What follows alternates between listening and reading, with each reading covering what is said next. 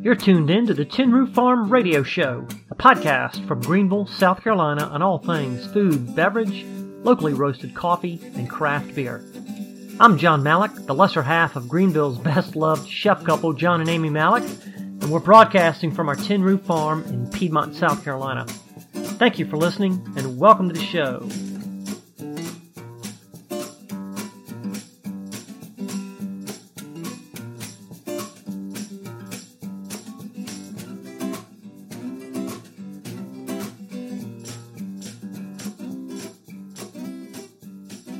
So, for the inaugural podcast, how about an introduction to Tin Roof Farm and John and Amy? So, Tin Roof Farm, that's our hobby farm in Piedmont. Uh, we live a few miles south of Greenville. We've got three acres, and at any time during the year, we might harvest raspberries or green beans, lettuce, tomatoes, eggplant, squash, okra, peppers, and more tomatoes. We keep honeybees, and we have about two dozen chickens. We've got two goats and one very feisty Narragansett tom turkey. Along with our three cats and two dogs and all this dirt, we really have our hands full. My wife I met in culinary school in New Orleans. We fell in love and were married about a year and a half after we both ended up working at the same restaurant, Christians, in New Orleans. She grew up in Memphis, Tennessee, and I'm a native of South Louisiana. And after graduation, we ended up in Mount Pleasant, across the river from Charleston, as chefs and innkeepers at the Guilds Inn, which is now the Old Village Post House, which is owned by the Halls Group. We loved our time in Charleston, but when my wife was offered the chance to help develop a fast growing uh, Italian startup restaurant with eyes on Greenville, we jumped at the chance to move up here. At the time, I was chef de cuisine of the Mills House Hotel, and I've got lots of stories about the ghosts that may or may not haunt its nooks and crannies in our 25 years here in Greenville, I spent five of those as chef of the Augusta Grill, three of those as executive chef, food and beverage director of two different retirement communities. Um, the one in um, Travelers Rest, and then the Cascades and the Verdae development in Greenville. But it's our eight years at 33 Liberty where most of Greenville knows us from. Uh, we had a little 45 seat restaurant right off 291 near where the fresh market is right now. And that little restaurant made it into numerous magazines, newspapers, TV shows, you name it, too many to count. And in the spring of 2008, I received a James Beard semifinalist nomination for Best Chef in the Southeast. And when that happened, I thought we were good for another 20 years. And six months later, the U.S. economy was in a shambles, as was our business. We closed 33 Liberty at the end of 2008, and there's not a day that goes by that I don't miss it. Now I earn my keep as a restaurant coach and consultant, and I help food and beverage operations become successful. I've often considered going back into the business, but the hours are brutal, and I believe if I can help a dozen operations a year become successful, then my time is better spent. My wife manages special events for Christ Church, which is our church, and she doesn't miss the restaurant business like I do. She still loves to loves to bake, and her cakes and pies and candies, cupcakes, her ice creams, her desserts were legendary for the eight years that we were open. My first guest for the inaugural Tin Roof Farm radio show is Christian Hansen.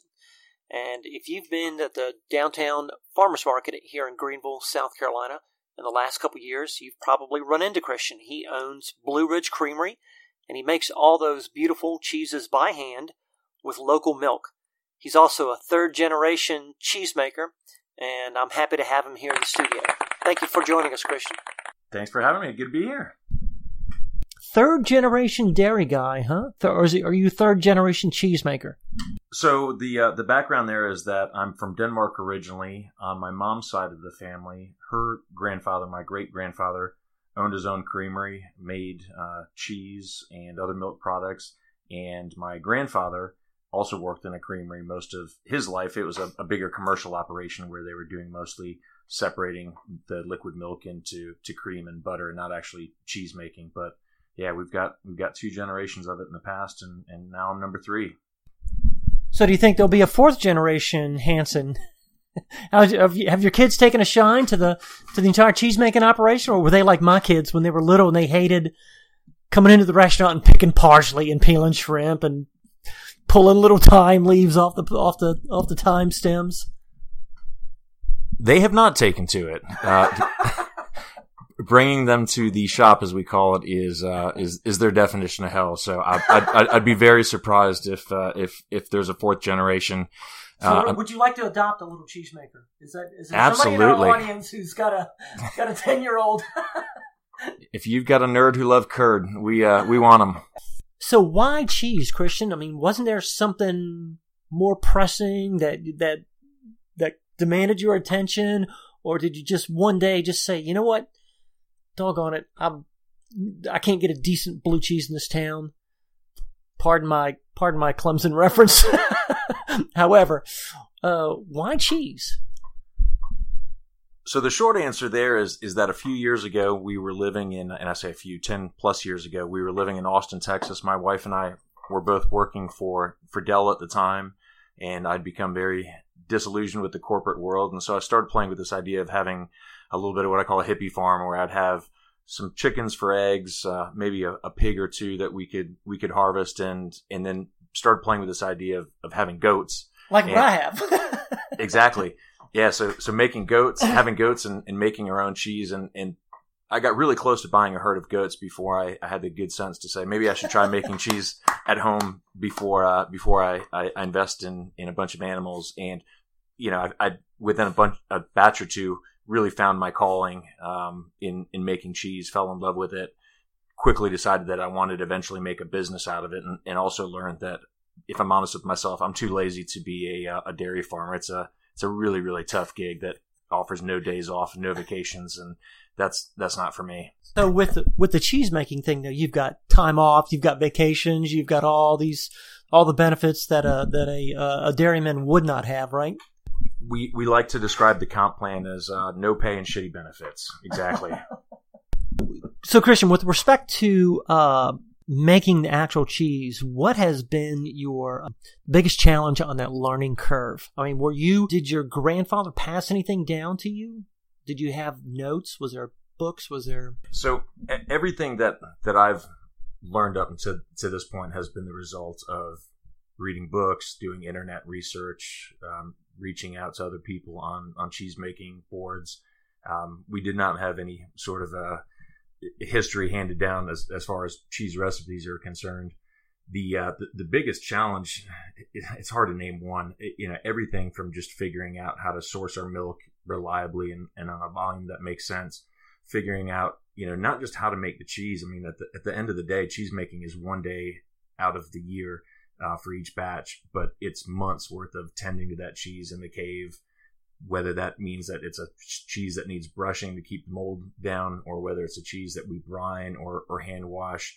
Um, cheese making is a, a months long process. I, I probably touch each wheel of cheese on average 50 or 60 times before it ever ends up in, in, in a customer's hand. So just trying to juggle all of those those different steps from sales to production, how to hire people. Um, it's it's definitely been a, a huge huge learning curve for me. My wife and I got married. So my mother, who grew up in Mexico, she cooked all the time at home.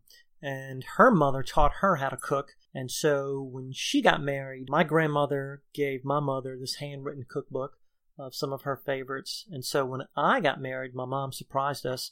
She had all these, all of my favorites, um, this handwritten cookbook that she created for us. There was a few photographs in there, but mostly it was just it was just her notes where she jotted down things. This is, you know, how this particular cake, how you should make this particular cake or this particular loaf of bread. Or and she was a, a very imaginative cook. She would think nothing of spending three four hours in the in the kitchen.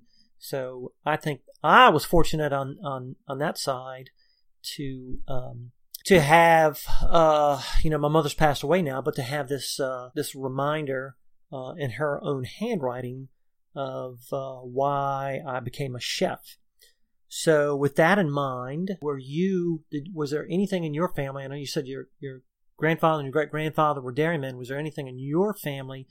Did, did they hand down anything? Was there handwritten notes or handwritten um, anything that they kept, recollections that you had access to?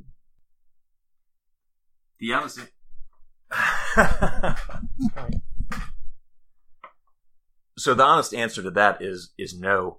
Um, quite frankly, uh, you know, we have a, a really strong sort of food eating tradition in our family. Again, I'm from Denmark, so I, I definitely grew up with a, a, a sort of legacy, I guess, if you want, of uh, of of knowing and loving certain types of food.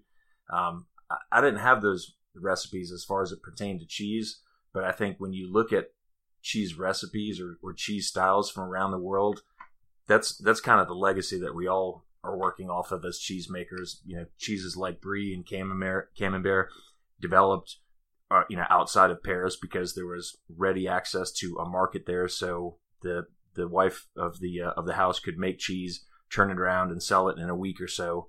And cheeses like the the Swiss style cheeses or Parmigiano, you know, these giant wheels of cheese were ones that were an effort to to um, cheeses like the Swiss, the Alpine style cheeses, these those big giant wheels of uh, of Gruyere, or even Italian cheeses like Parmigiano.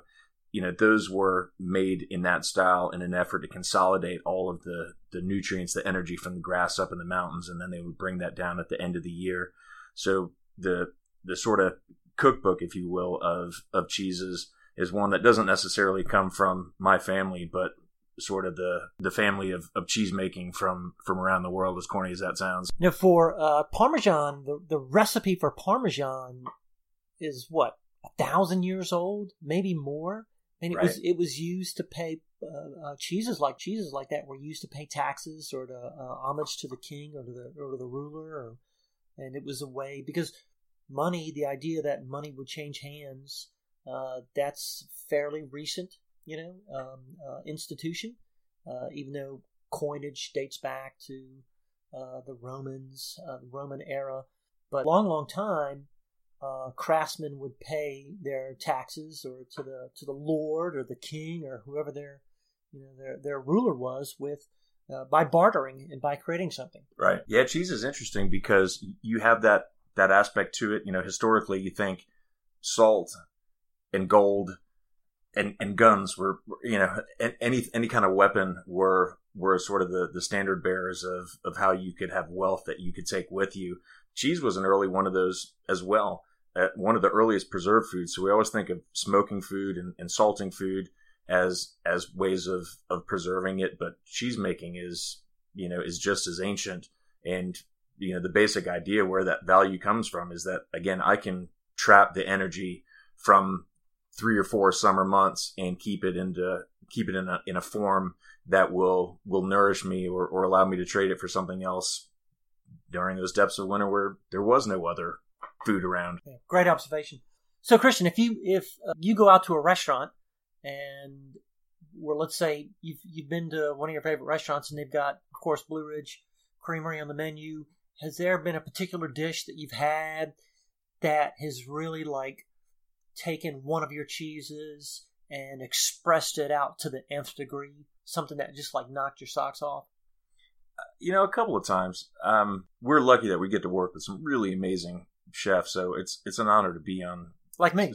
like you. Right? um, you know, we But seriously.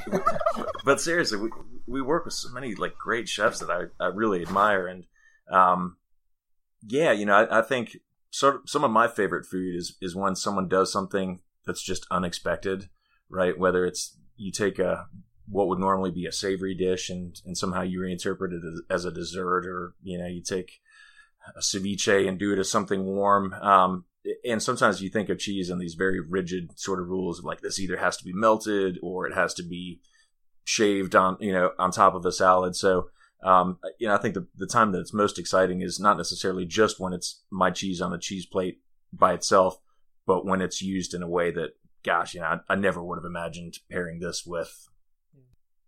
So if you're going to cook at home, if you were going to make, let's say, something that we would all make, like a grilled cheese sandwich, Mhm. right? Tomatoes are at the height right now; they're they're starting to disappear.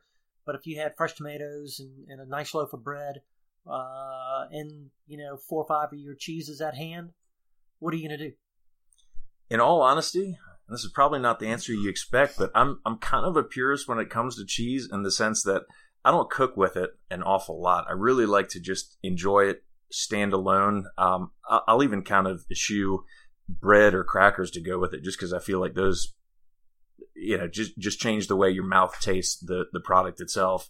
Um, now, that's not to say I don't love a good grilled cheese, um, but I I much I much prefer to taste a cheese for for what it is on its own than I do uh, cooking with it necessarily. And I think that's a, an answer that's dissatisfactory to a lot of people, especially at the market. you know, folks will say, "What do I do with this?" I, right. want to say, "Well, just eat the damn thing." All right, so Christian, tell us uh, what are your plans for next year? You working on something big? Is there something in the pipeline? Something that you're not doing right now that you've got planned for next year? we, have got lots in the pipeline, um, and really, it's just uh, mostly based around um, growth. We've over the past couple of months gotten up to the point where we're consistently selling about 100 to 150 pounds of cheese, um, wholesale and retail combined. And our goal for the end of the year, and uh, and we're recording this in, in late August now. Our goal for the end of the year is to get up to where we're producing and, and hopefully selling 500 pounds per week that's kind of the, the threshold that we've sat down and decided is the point at which we can pay ourselves, you know, pay our bills and, and make this sustainable for our families because, um, my my wife, bless her heart, has been financing this financing this venture out of her paycheck for the better part of three years. So um, we, we have to we have to make the cheese pay now. Gotcha. So so Christian, where can we find your cheese? Remind us now. Sure. So um, we have our own little storefront that will be opening in uh, in late September we kind of did a, a, trial run in the early part of this year, but really wanted to focus most of our time on our wholesale business. Wholesale. So you can you can say yeah. it. Come on, come on, we're counting on you. so we have our own small storefront up in Travelers Rest that will be reopening in late September. We uh, we opened it as a sort of trial run in the early part of the year, but really wanted to focus more time on our uh, storefront, or, or sorry, wanted to focus more time on our our wholesale business. Um, but you can find us at Swamp Rabbit Cafe. They are the only other place around that we sell retail wrap cheese to. Um, we also sell locally to uh, the greatest restaurants in town, like the Anchorage, Husk, GB and D, Stella's Brasserie, and um, Bistro. Exactly, yeah. yeah. Um, gyros. Uh, the the list kind of goes on and on. So we're yeah. we're we're lucky to have great support locally. And then we started working with uh, with Grow Food to distribute down into uh, to Charleston a few months back, nice. and, and that's taking off, which is awesome. Yeah. So we're uh, buying cheese online. You can. Um, we uh, will start shipping again at the end of September. During the summer months, it's just too expensive, and, and the quality suffers if we try to ship outside of the state. Gotcha. Um. But we're uh, we're ramping up for the holiday shopping season here soon, so um, you know, hopefully yep. that'll be a, a, yep. big so source. Hopefully, guys like me will find cheese in our stocking, right? That's exactly it. Yeah. Well, Christian, thank you so much for joining us here on the Tin Roof Farm Radio Show. I'm a I'm a big fan of this guy. When you're downtown, when you're at the farmers market, you're at the at the uh, Swamp Rabbit Cafe. Uh, don't flinch when you see the price of his cheese. This is a lot of labor goes into that. A lot. It's it's a local product, local milk and a lot of hand labor, and it's excellent cheese. So thank you very much for joining us, Christian. We appreciate you coming into the studio today and, and sharing your knowledge and your love and your passion. Uh, folks, if y'all are out at the farmer's market, or if you're at the Swamp Rabbit Cafe, or you see his, his cheese on a menu, don't flinch at the price. There's a lot of labor in that. Trust me, there's a lot of labor in what he does, and it's all local milk, and it's all handmade, and it is beautiful cheese. So uh, please get out there and support them. This has been John Malik and Christian Hansen from the Tin Roof Farm Studio in Piedmont, South Carolina. Thank you so much. The Tin Roof Farm Radio Show is a production of Jack Russell Social Media, and our music is all gussied up by John Starcluster. Thank you for listening.